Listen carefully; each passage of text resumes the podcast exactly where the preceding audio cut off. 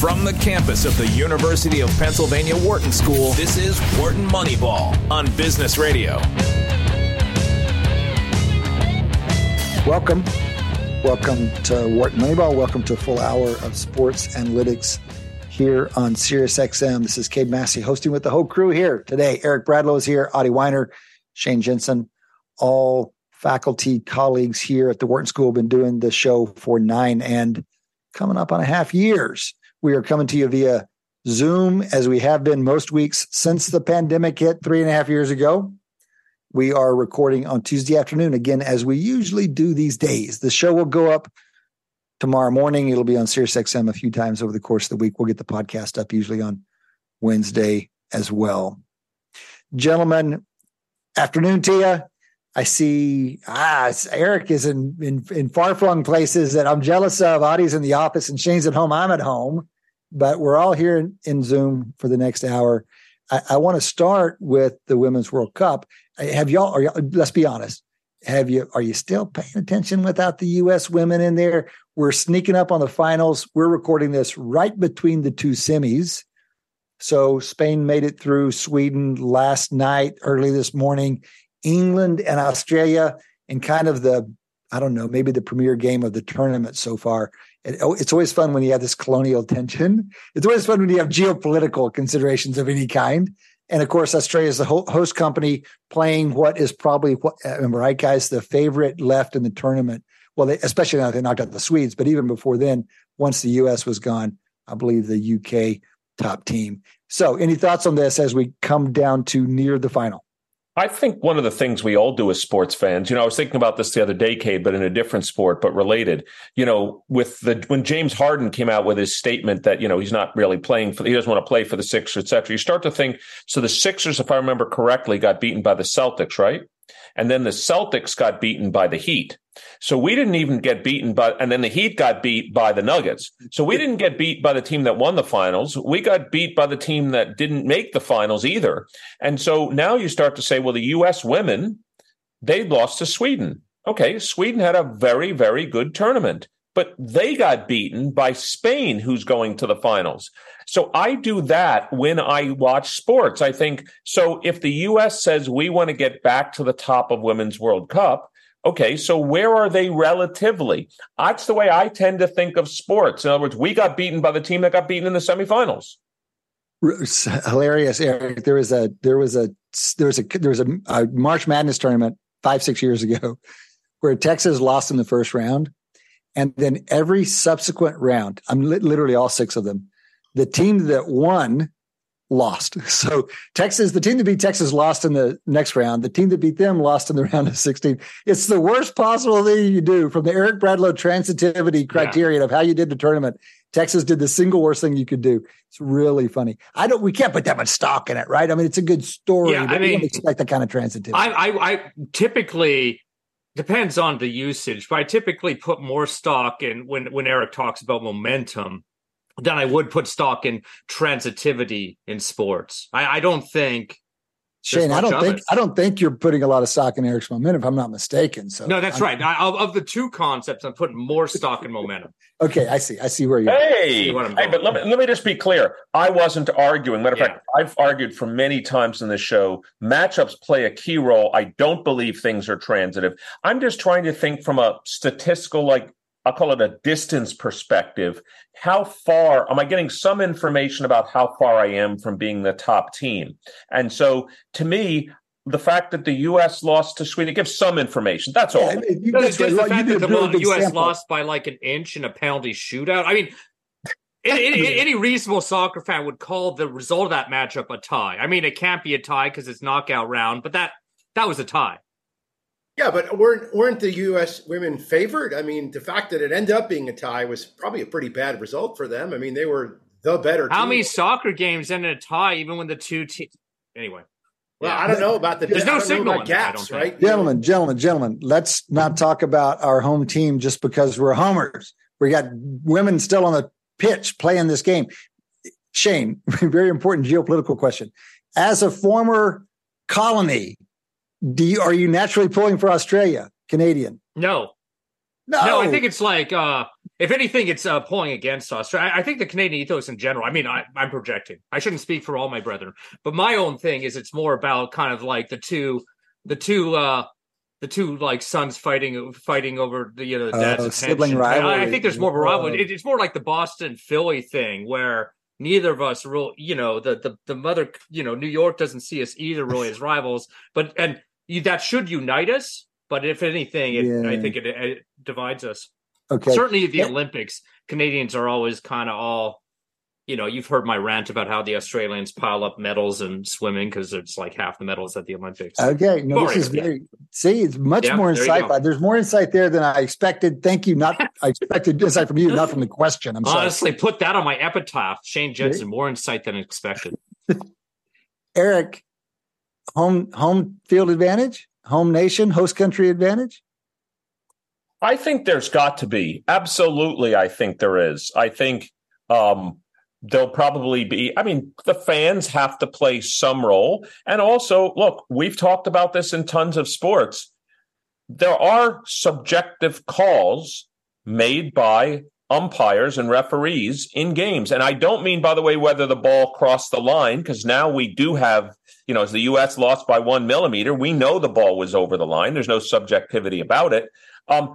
The referees are going to call the game differently. And in soccer, that could make a huge difference, whether it's a penalty, a free kick, corners are pretty much there. Offsides, as you know, is done by replay. So I'll say the following, and I think I'll turn it to, I know Shane wants to speak, our robo-ump guy, who maybe wants to talk about that. The good news is the big issues have been addressed through technology and replay. There are still others to go. Yeah, I mean, you know, yeah, that's right. I mean, basically penalty calls, I think, have become the big issue. It used to be offsides, and it's great that they've basically kind of gotten rid of that as an issue or made that as objective as one can make it.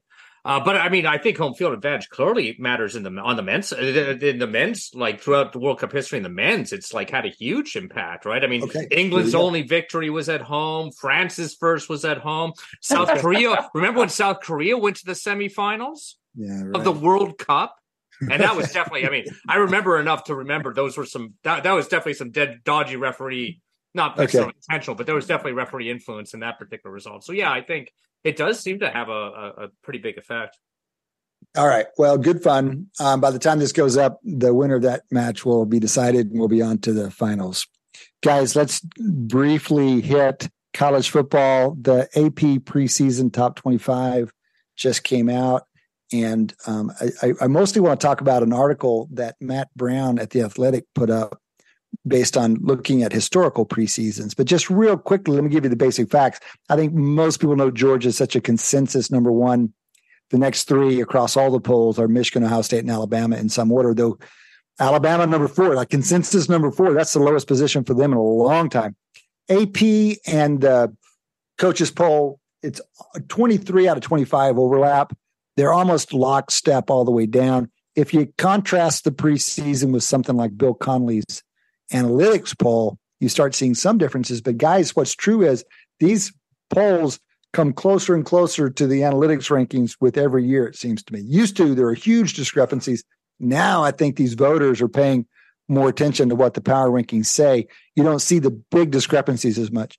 It's hard to find. A quick clarification: the analytics rankings as of when, like, where, how different are the polls from, let's say, where things ended up last season, or is it they have to get updated by the players that are transferring through the portal? That was my question: is how much these kind of things are based on? Like Alabama at number four, is that just based on their somewhat by their standards disappointing season last year, or is that also like the number of recruits? You know, is there changes, trends in recruiting are built into this as well?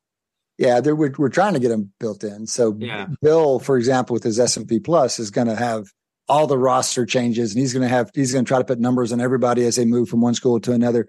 The Alabama ranking in the polls, you know, they were disappointing last year, but they also lost their quarterback. They lost their defensive end. More importantly, they don't know. They have known they kind of reloaded their quarterback the last few years.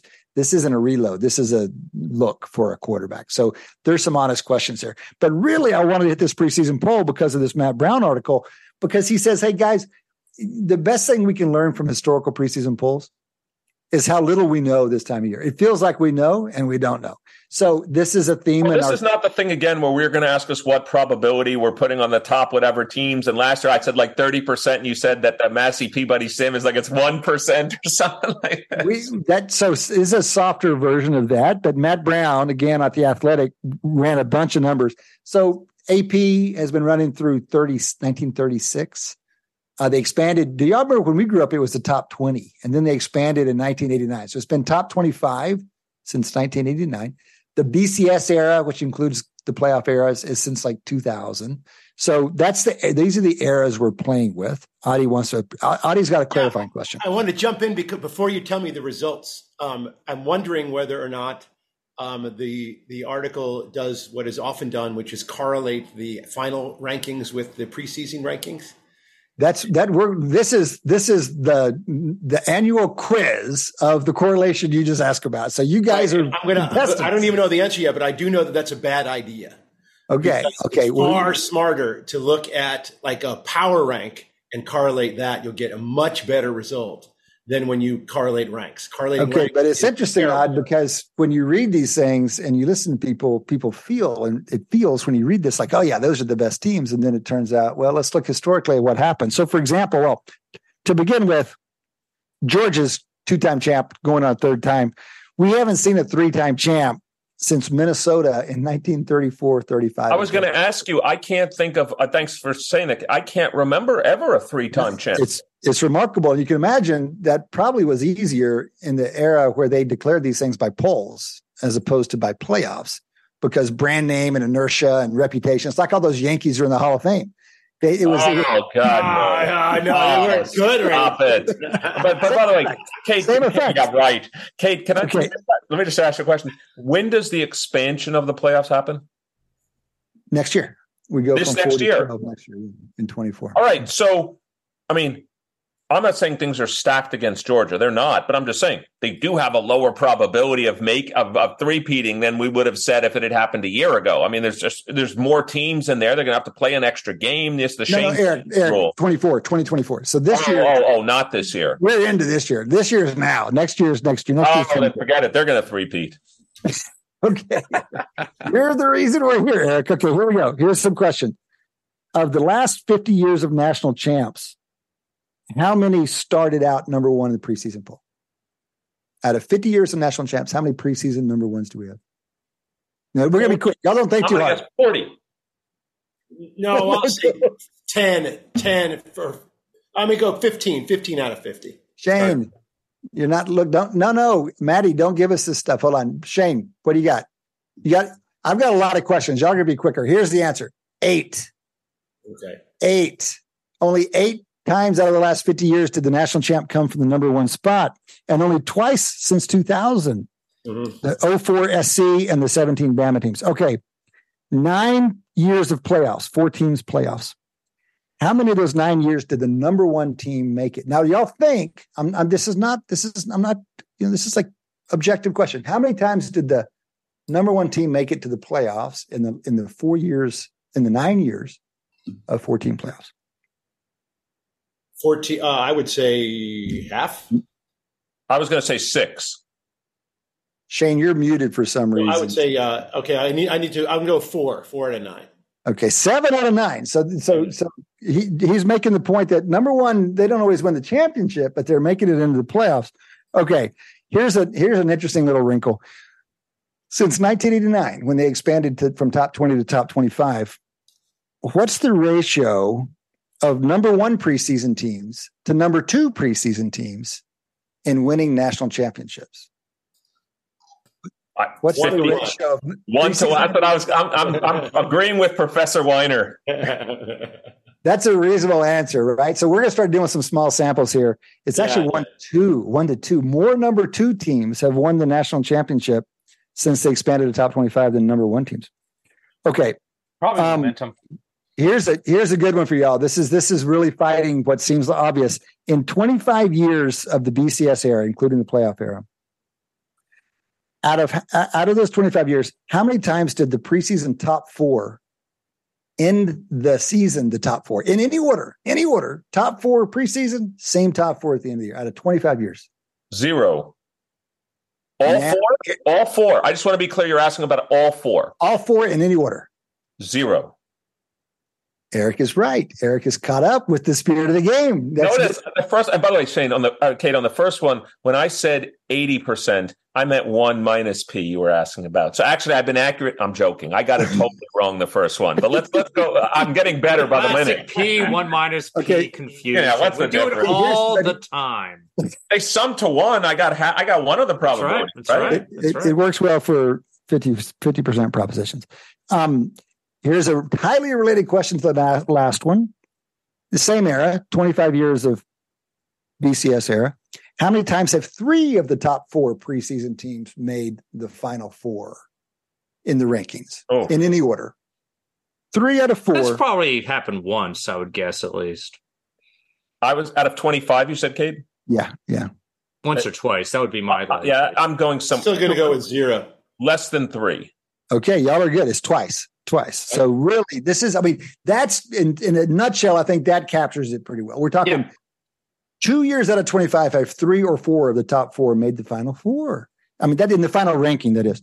Okay. Okay, can I just ask? I mean, it almost happens that somebody outside the consensus top 5 get in there, I guess. Well, right? I can give you that. Like the that's almost every year. Making the Final Four, 1.3 a year come from 10th or lower. 1.3 a year come from 10th or lower. That's even more than I would have said. Y'all remember the heuristics we were using when you picked the March Madness Final Four? Because that's where we're actually picking 4 teams. And we think about what seeds, what's the typical sum of seeds? What's the heuristic you think of? If you had, we've talked about this a lot, like maybe 1-1, and then a two, a three, and then an 8. I thought the average was like 11 or 12, wasn't it, or something? So 12, 14, somewhere between 10 to 14 was the sum of the seeds in the Final Four. Wasn't that about right? That's about right in the distribution. I think 1, 2, 3, 8 or something, and that's close to what you're talking about. That's 14. But you have a similar thing here, where 1.5 come from the top 4, 1.1 come from the next 5, and then 1.3 come from 10 or worse. So, Cade, let me ask, since one of the nice things when you're a statistician is to ask the impact of design. So the consolidation we're now seeing in the, the Pac-12 dissolving, the Big 10, Big 12, do we expect that? I could make 2 arguments. One is the stronger teams will have a better chance to show. The other thing is that they're going to be playing a harder schedule potentially, and it'll make it even harder. So do we think there's an impact? If you had to forecast the distribution of this going forward, given the projections we have for the change in conference design, what would we expect? I think there might be less top teams, right, in there? Yeah, that's interesting. You've got 2 different effects going on. One, you've got this concentration of talent, which favors more top teams, but then they're going to increasingly be playing each other. Exactly. And so I agree. My intuition is that it's going to spread it out some, though, within a relatively small cluster, presumably. I'm going to I could keep going for a while because this article is so rich. It's Matt Brown again. I'll finish with a couple of final ones. Who's got the longest streak of preseason top 25, and how long is that streak? Years in a row, current. Top 25 preseason. Who's number 1, and how long is that streak? I mean, I can't imagine. I can't remember a time when like Alabama, Ohio State, Michigan, any of those would have been outside of the 25, right? But I mean, so we're gonna have to go back a ways. I kind of feel like I guess what I'm saying is, who's got the longest streak, or how long is the streak? Which one do you want? Both. It's Ohio State with 35, and second is Oklahoma with 24. So that's Oklahoma just barely made it this year. That's why it's notable. But Ohio State, 35 straight years in the preseason. And here's a good one that's related to that. Who has the record number of number 1s, preseason number 1s? And what? So in the history of the AP poll, which goes back to 36, who's got the most preseason number 1? Too bad it didn't go back to 1880 and it'd be something like Yale.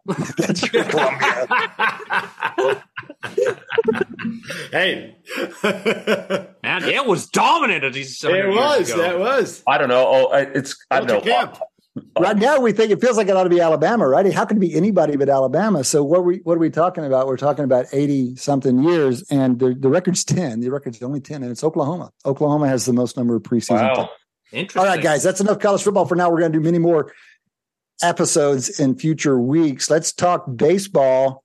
What's going on? Y'all catch us up. We neglected it last week. We've got a little bit in our guest in the second half of the show, actually more than a little bit. But what are y'all excited about around Major League Baseball right now?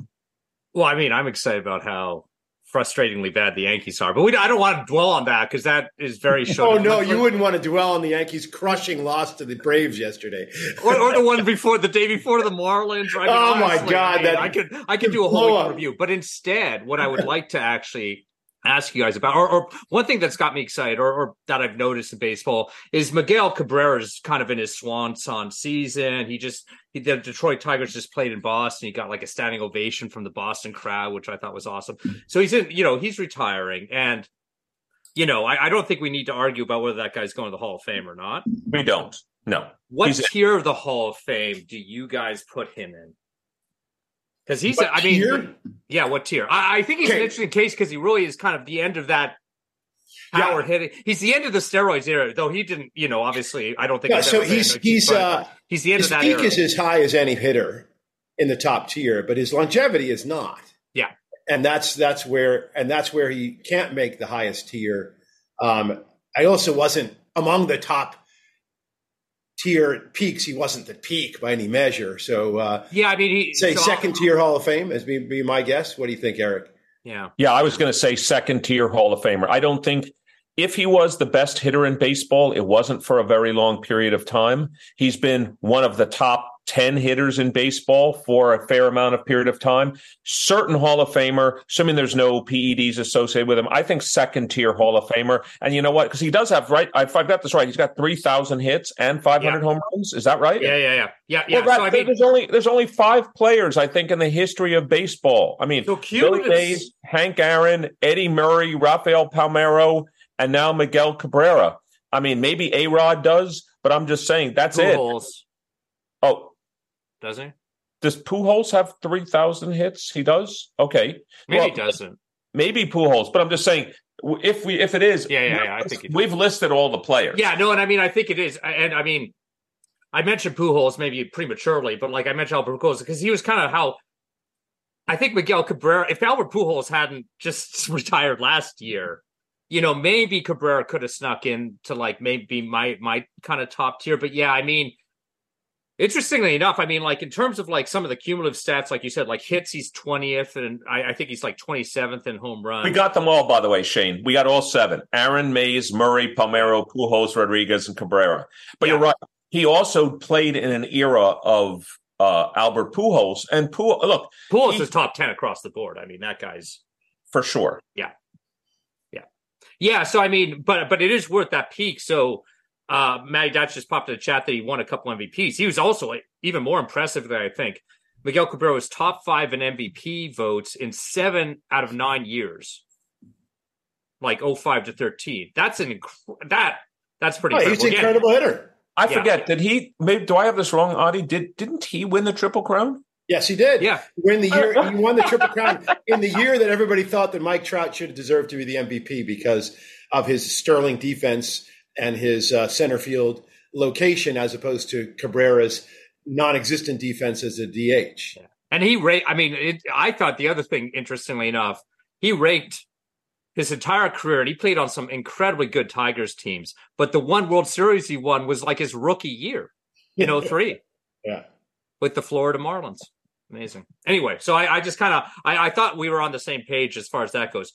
I think we can have it now, or we can have it later. The other kind of interesting Hall of Fame kind of tier discussion is what you guys think about Scherzer and Verlander. Automatics. Well, I mean, definitely Hall of Fame, but again, what tier of that Hall of Fame? Yeah, I mean, I think I don't think it's worth arguing. I mean, they are very obviously Hall of Famers, both of them. So the interesting thing is, I mean, I'll just kind of tease it because maybe you guys want to look into this more. I kind of just popped this on you or whatever. Both of them, I don't think of either of them as that high, top tier Hall of Famers as pitchers go. But both of them are top 15 now in strikeouts and still going. All right, so I'm gonna plug my own metric, Shane, our new metric of predicting Hall of Fame using our Grid War, and I got for Justin Verlander as peak. So all this is post World War I. World War II. So 1950 and on. Justin Verlander is the 11th best peak pitcher and 9th best career. Okay. Making him the 9th best starting pitcher. What is Grid War? Yeah, remind us about Grid War. So Grid War is just a variation on starting pitcher war that solves some of the major problems that the starting pitcher war, the Fangraphs war, the baseball perspective war has. For most pitchers, it's pretty similar. It doesn't change. It's not that different. But for some pitchers, it's substantially different. And in the full paper, I'll argue why those differences are important for those pitchers. What's the most recent pitcher that's higher than is there like a contemporary that's kind of? I would imagine higher than him. I'm going to guess Pedro, of course. Well, Pedro, yes, I guess. Johnson, Roger Clemens. I mean, yeah. But again, I guess what I'm getting at is, by the way, Justin Verlander, are we enjoying the last couple seasons of the best pitcher of the last 20 years? We sure are. So I have as my number one is Greg Maddux, then Randy Johnson, then Roger Clemens. And those are 1, 2, and 3. That passes the smell test. Yeah. And then number 4 is Tom Seaver. And then 5 is Pedro. And Pedro hold on. Adi, how are you aggregating across the two dimensions? I did something incredibly simple, and it works incredibly beautifully. All I did was, and here I'm using ranks, which are nonlinear. I use rank for career times the rank for peak, and I take the square root. So it's the geometric mean, which accounts for the nonlinearity of the product of the career and peak rank. Wow. That's Bill James-esque, I would say. And it's very simple, and it makes an enormous sense. We call it the Weinerian formula. Weinerian. Okay, Audie, but you didn't tell us, and you need to tell us, at least an example of the problems with war that this solves. And I know this is a whole paper, but can you give us briefly an example of why this is a better way to look at it? Well, so a couple things happen. First of all, a couple guys kind of move up by this technique that like Nolan Ryan is much higher. Bert Blyleman is higher because these guys are incredible innings eaters. And the traditional ways just undervalue them. These big complete games, shutouts are very valuable. And the other ways just don't see that. Am I remembering correctly that what in essence, what I remember this does is that it takes kind of a game as a unit of analysis. Exactly, you can have one really bad game that'll blow up all your stats, but it's just one game. So if you have 19 great games and one really bad game, that's a phenomenal year. Right? And I can see why you excluded World War II and before, right? Because would there be a pitcher from beyond World War II in the top 100 by this? Because every reason why we did 1920, So I'll tell you the simple reason why we didn't do it is because we have an API and we're talking directly to MLB, and we needed to know when a pitcher leaves the game what the base out configuration was when they left the game, and it's available on the API from 1950 on. It's not earlier, and I think that's actually better though. I wouldn't use it pre World War II anyway because it's like it was a different sport. But what is interesting about it is we actually work really hard to deal with the era and the park to get that worked out properly. And actually, what's happening now is that the values of the starting pitchers are plummeting, and the simple reason is they don't pitch longer, but also because when you pull out a starting pitcher, the back end is so good that replacement level is pretty good. Mm-hmm. And so the gap between a top starter and the placement back end is so much less that it's the overall value. That's why we have openers now. It's why we have openers. I don't think we're going to see a pitcher with 6 WAR by the end of the year. Adi, real quickly to wrap up the segment, and we're going to hit a couple of things before we go, but give us again your top 10 quickly. Top 10 overall aggregated by this new measure since 1950. You say they are in order? Greg Maddux, Randy Johnson, Roger Clemens, Tom Seaver, Pedro Martinez, Jim Palmer, Sandy Koufax, Gaylord Perry, Justin Verlander, and Bob Gibson. Gaylord Perry, no kidding. Is that because he pitched it when he was 53? That's amazing. He's unbelievable. He has 94 career G-WAR. And here's the other thing. His peak rank is a lot better than people think. Yeah, right. Because we remember the grandpa out there. Amazing. Okay, right. I'm past 53 and I'm still playing. You still collected more? Still collecting more, Eric. Okay, while we're dealing with advanced stats, I want to ask y'all what you make of this graph that somebody threw out, Baseball Reference maybe, on OPS plus by ERA plus, all the teams, MLB teams right now, and the Braves are just crushing it. Literally, basically, I threw that up there. Complete dominance of both pitching and hitting in a way that, I mean, obviously I watched the game last night. We could see it sort of in front of our eyes. But no, I mean, it's they're such a well-assembled team. And again, kind of they're well-assembled in kind of a way that like almost, again, I talk myself into dynasties too much. So Shane, I got to ask you then, of course, in the last 30 seconds we have here, there's 16 teams that make the playoffs. How much probability above 1/16 are you giving the Braves? Only a very little bit. I mean, hey, the best regular. I mean, you know, come on, Seattle in like 2001. Yeah, no, it unfortunately has no prognosis, or fortunately, unfortunately, doesn't really, I think, mean anything come playoff times. But they are having, they are looking right now in mid-August at totally dominant. But that I mean, that undersells. If you believe in these stats, if you think these are, you know, we're getting better at these stats. The stats should be more and more predictive. So other than the noisiness of the game, this does speak to how dominant they are. The fundamentals of this team are quite strong. Yeah. But again, I think playoff time, I start thinking much more about the noisiness of the game. Yeah. Okay. Yeah. Well, let's note that not too far behind them in that northeast quadrant is the Texas Rangers. So it's a little got some new names up there. Yeah. It's kind of interesting. Good fun. Again, that's from baseballreference.com, Shane. Is that right? We can get that. We should get that. I think it is. I mean, I think I probably pulled it off of Reddit, but it should be attributed.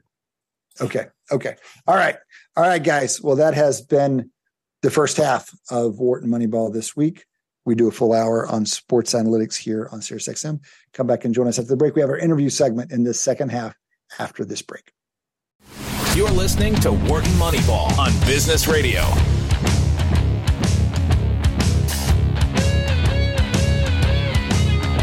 Welcome back to Wharton Moneyball, 1 hour of sports talk and analytics here on SiriusXM.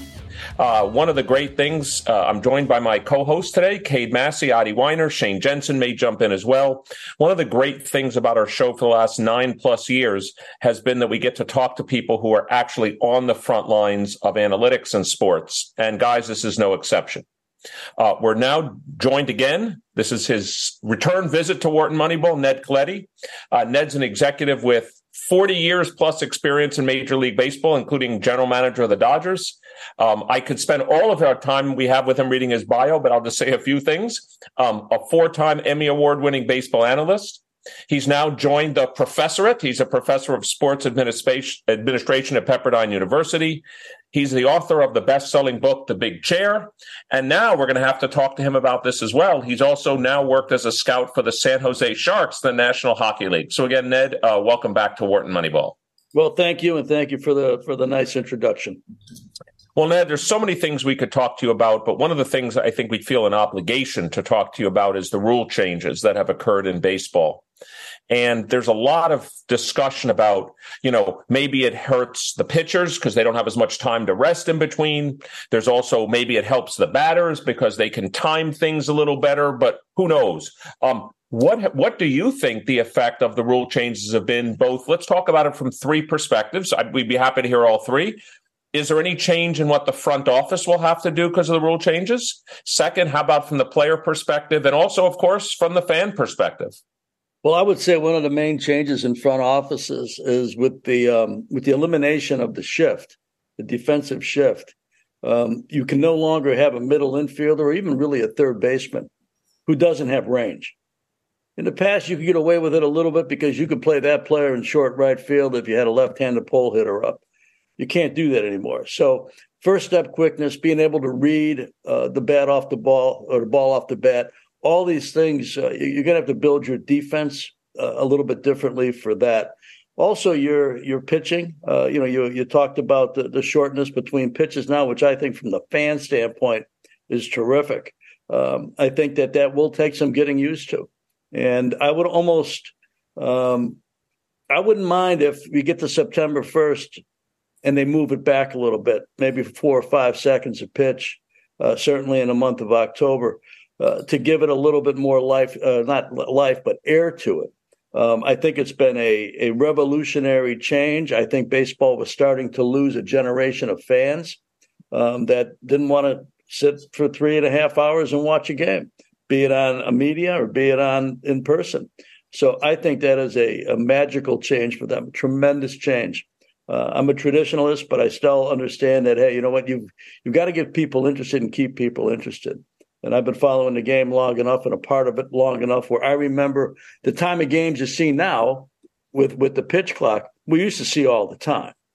So we're not really revolutionizing the game like putting the DH in the National League or putting the DH in the American League many, many years ago, where you're changing a huge dynamic. No, we're actually going back to what we used to do a little bit.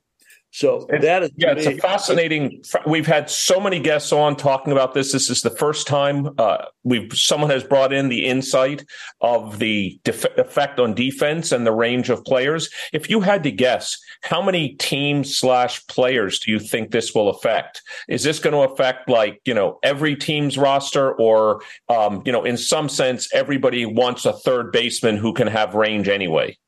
Well, I think you have to think about it differently if you're in the front office. Before, if you had somebody who could really hit and was an offensive player and they weren't DH material because maybe you already had a DH, you could get away with it a little bit. Now you really can't get away with it. And as you watch defensive alignments now, you see the second baseman playing legally to the first base side of second or the shortstop to the third base side of second, but barely. So you've got big gaps in there. So if you do not have somebody with range, be it your first baseman, be it your third baseman, you're going to or the shortstop or second baseman going to their right or going to their left. It's going to change the outcome of a play.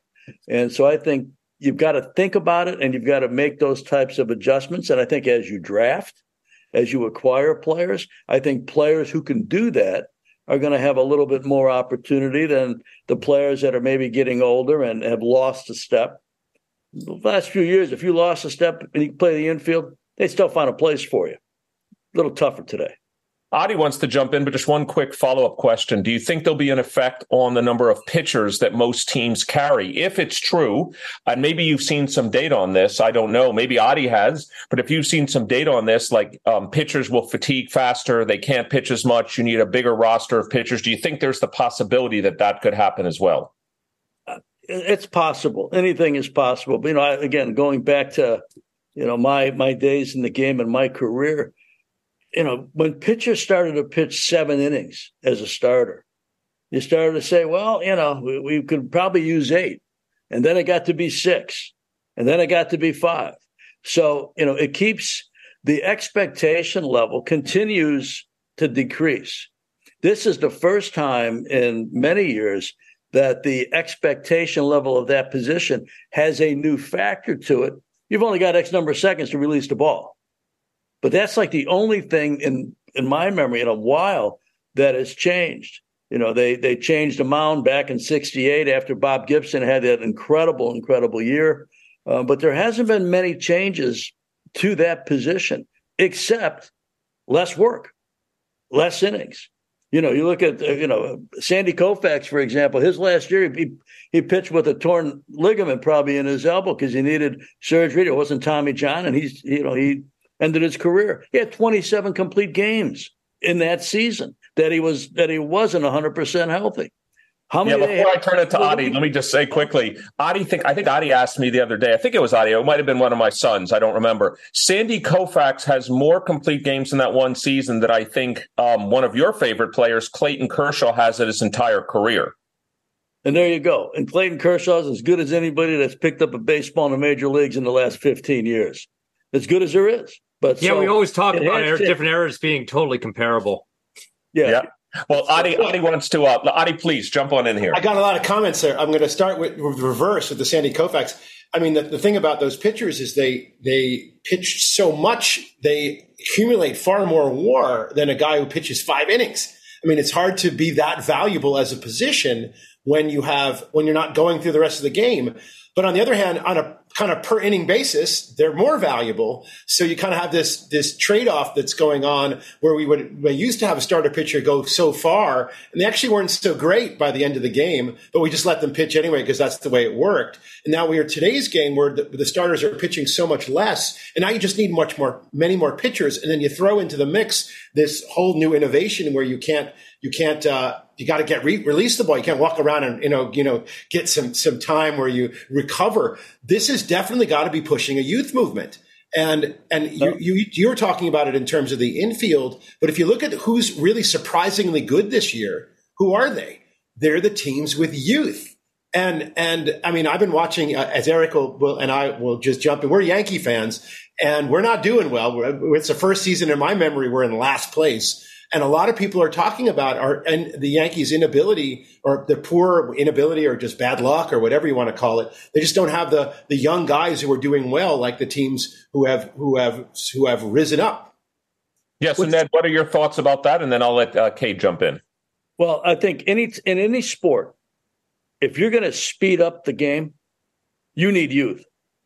It goes hand in hand with the speed of a game. I scout in the NHL. Guys that got to be 34, 35 years old, most of those guys, maybe they could really fly 15 years ago. They ain't necessarily flying today. So anytime you do get youth or get faster, you need the youth. So your point is, I think, right on. Yeah, Cade, please. Well, Ned just answered my question, which was, what is the relation between youth and the rule changes? Why? It does seem to be an observation this year. What is the actual connection? Well, it's also cheaper. When you've got there's few positions that you have more risk in, and this is probably why innings became shorter and shorter for starting pitchers than the pitching market. Look what the Mets did with Max and Justin Verlander. Was it $43 million a year, right? For guys that are in the sunset, they're not on the way to winning 20 games anytime soon.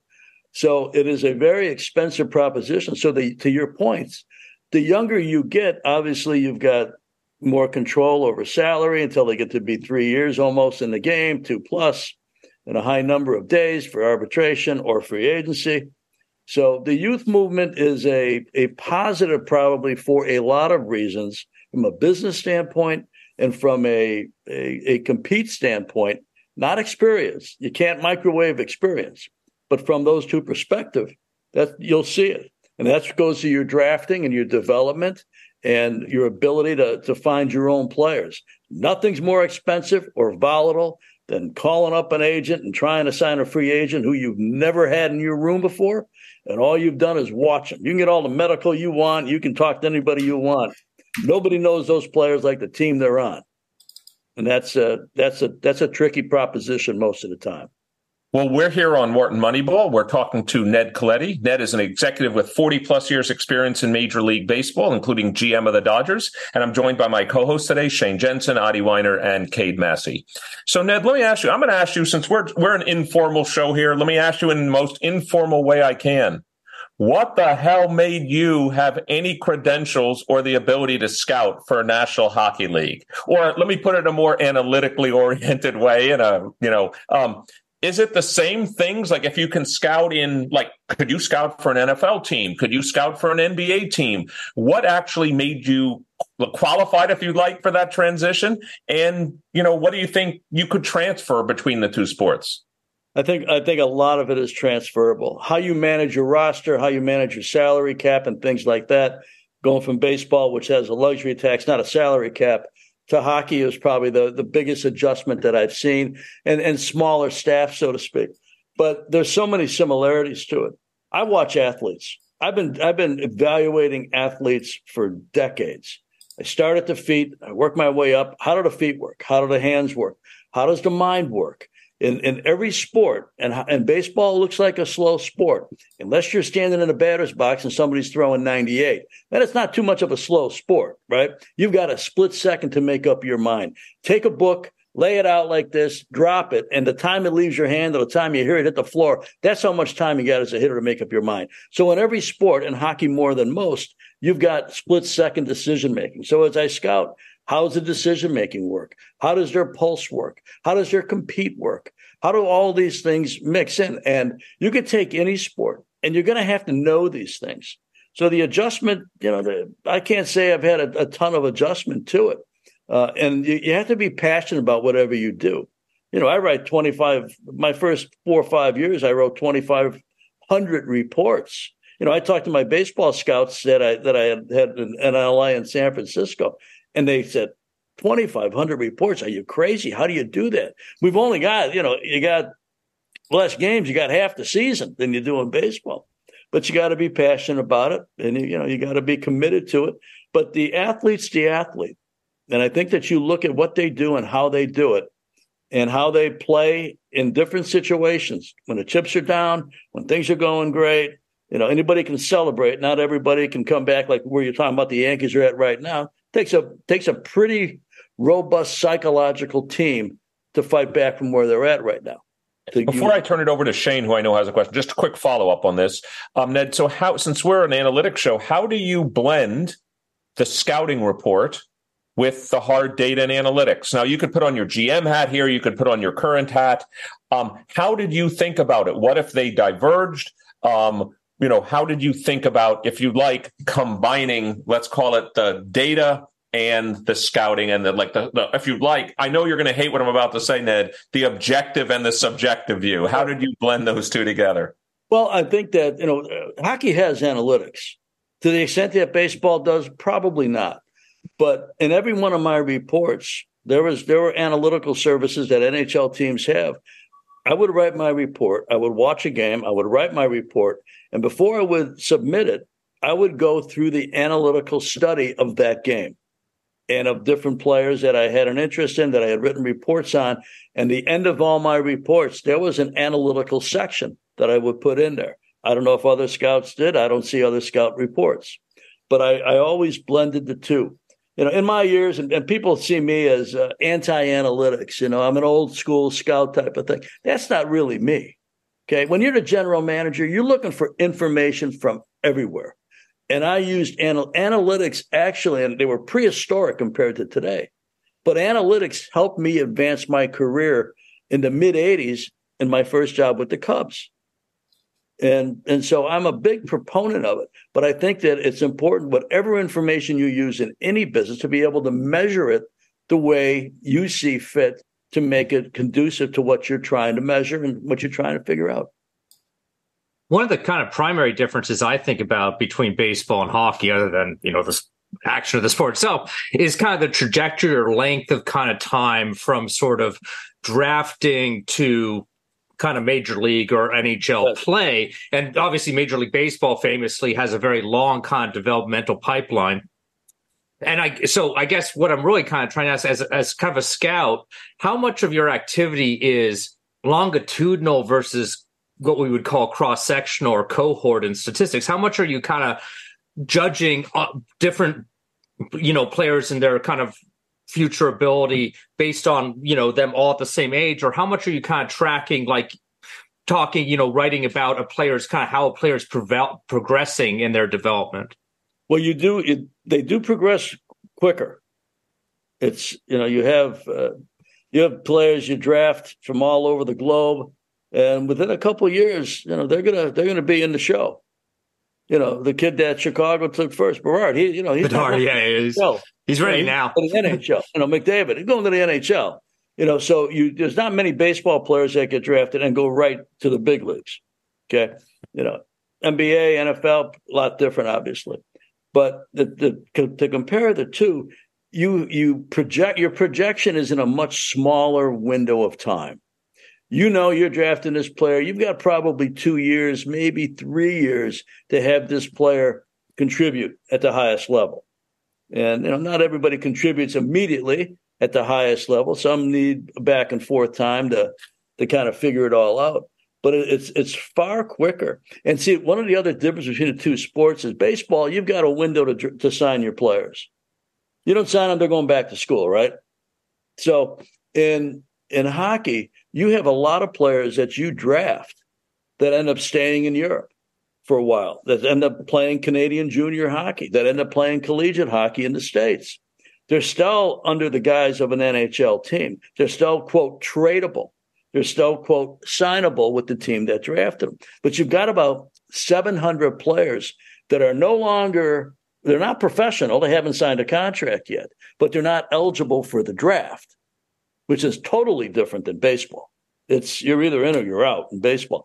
They're here, you're in, but you're not quite all the way in yet for the kids in junior or in major colleges in the States or in Europe. So, Ned, I know we only have time for you maybe for one more question. So let me ask this. Which of the two sports do you think, I'll just build on Shane's question about the draft, which of the two sports do you think is more predictable from the draft? I mean, on the one hand, you could say, well, maybe it's hockey because there's a shorter time window till the actual time they enter the league. But maybe in baseball, you could say, well, they've got a lot more plate appearances. They've got a lot more data. Which of the two sports do you think, if you had to forecast success, would you rather be someone doing the prediction for baseball or hockey? Probably hockey. Because you do have a shorter window. When you think about drafting a baseball player at 18 years old, he may not get to the big leagues till he's 23 or 24. You've got all sorts of things that are going to come up in life, right? You know, like, you know, most people go away to college and they have that experience. Some get drafted at 20, 21 as juniors. Some sign out of high school, first time away from home, maybe.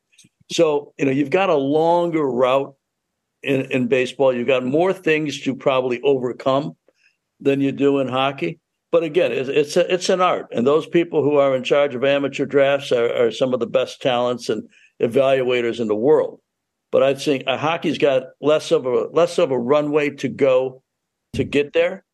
Doesn't mean they're going to get there. Doesn't mean you're going to have made a great pick. But they have less things that are going to probably impact them than a baseball player's got coming out of high school, certainly. Well, Ned, we'd like to thank you for joining us here on Wharton Moneyball. We've been talking to Ned Colletti. Ned is an executive with 40-plus years experience in MLB, including GM of the Dodgers. Really honored four-time Emmy Award-winning baseball analyst, now a professor of sports administration at Pepperdine. He's also doing work as a scout for the San Jose Sharks. So, Ned, thank you again for joining us on Wharton Moneyball. You're welcome. Thank you guys for having me on today. Great. So this has been 1 hour of our podcast edition of Wharton Moneyball. On behalf of myself, Shane Jensen, Audie Weiner, and Cade Massey, and of course our producer, the boss man, Matty Datz, and our associate producer and sound engineer, Dion Simpkins. Thanks to all of you. Between now and next week, enjoy your sports, enjoy your analytics, and of course we will see you next week here on Wharton Moneyball.